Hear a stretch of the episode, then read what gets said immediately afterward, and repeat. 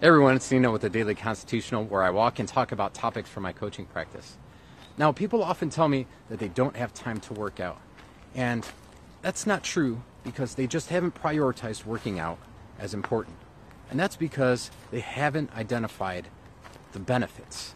And the benefits of working out is it's going to provide your body with the ability to produce the energy you need to power you through your day. Now, if this applies to you, here's two ways to get started.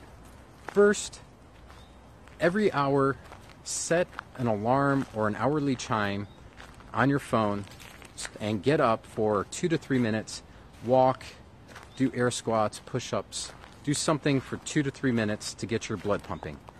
And second, uh, get up in the morning before anything else has your attention and work out then. That way you get it out of the way and you don't have to worry about something else distracting.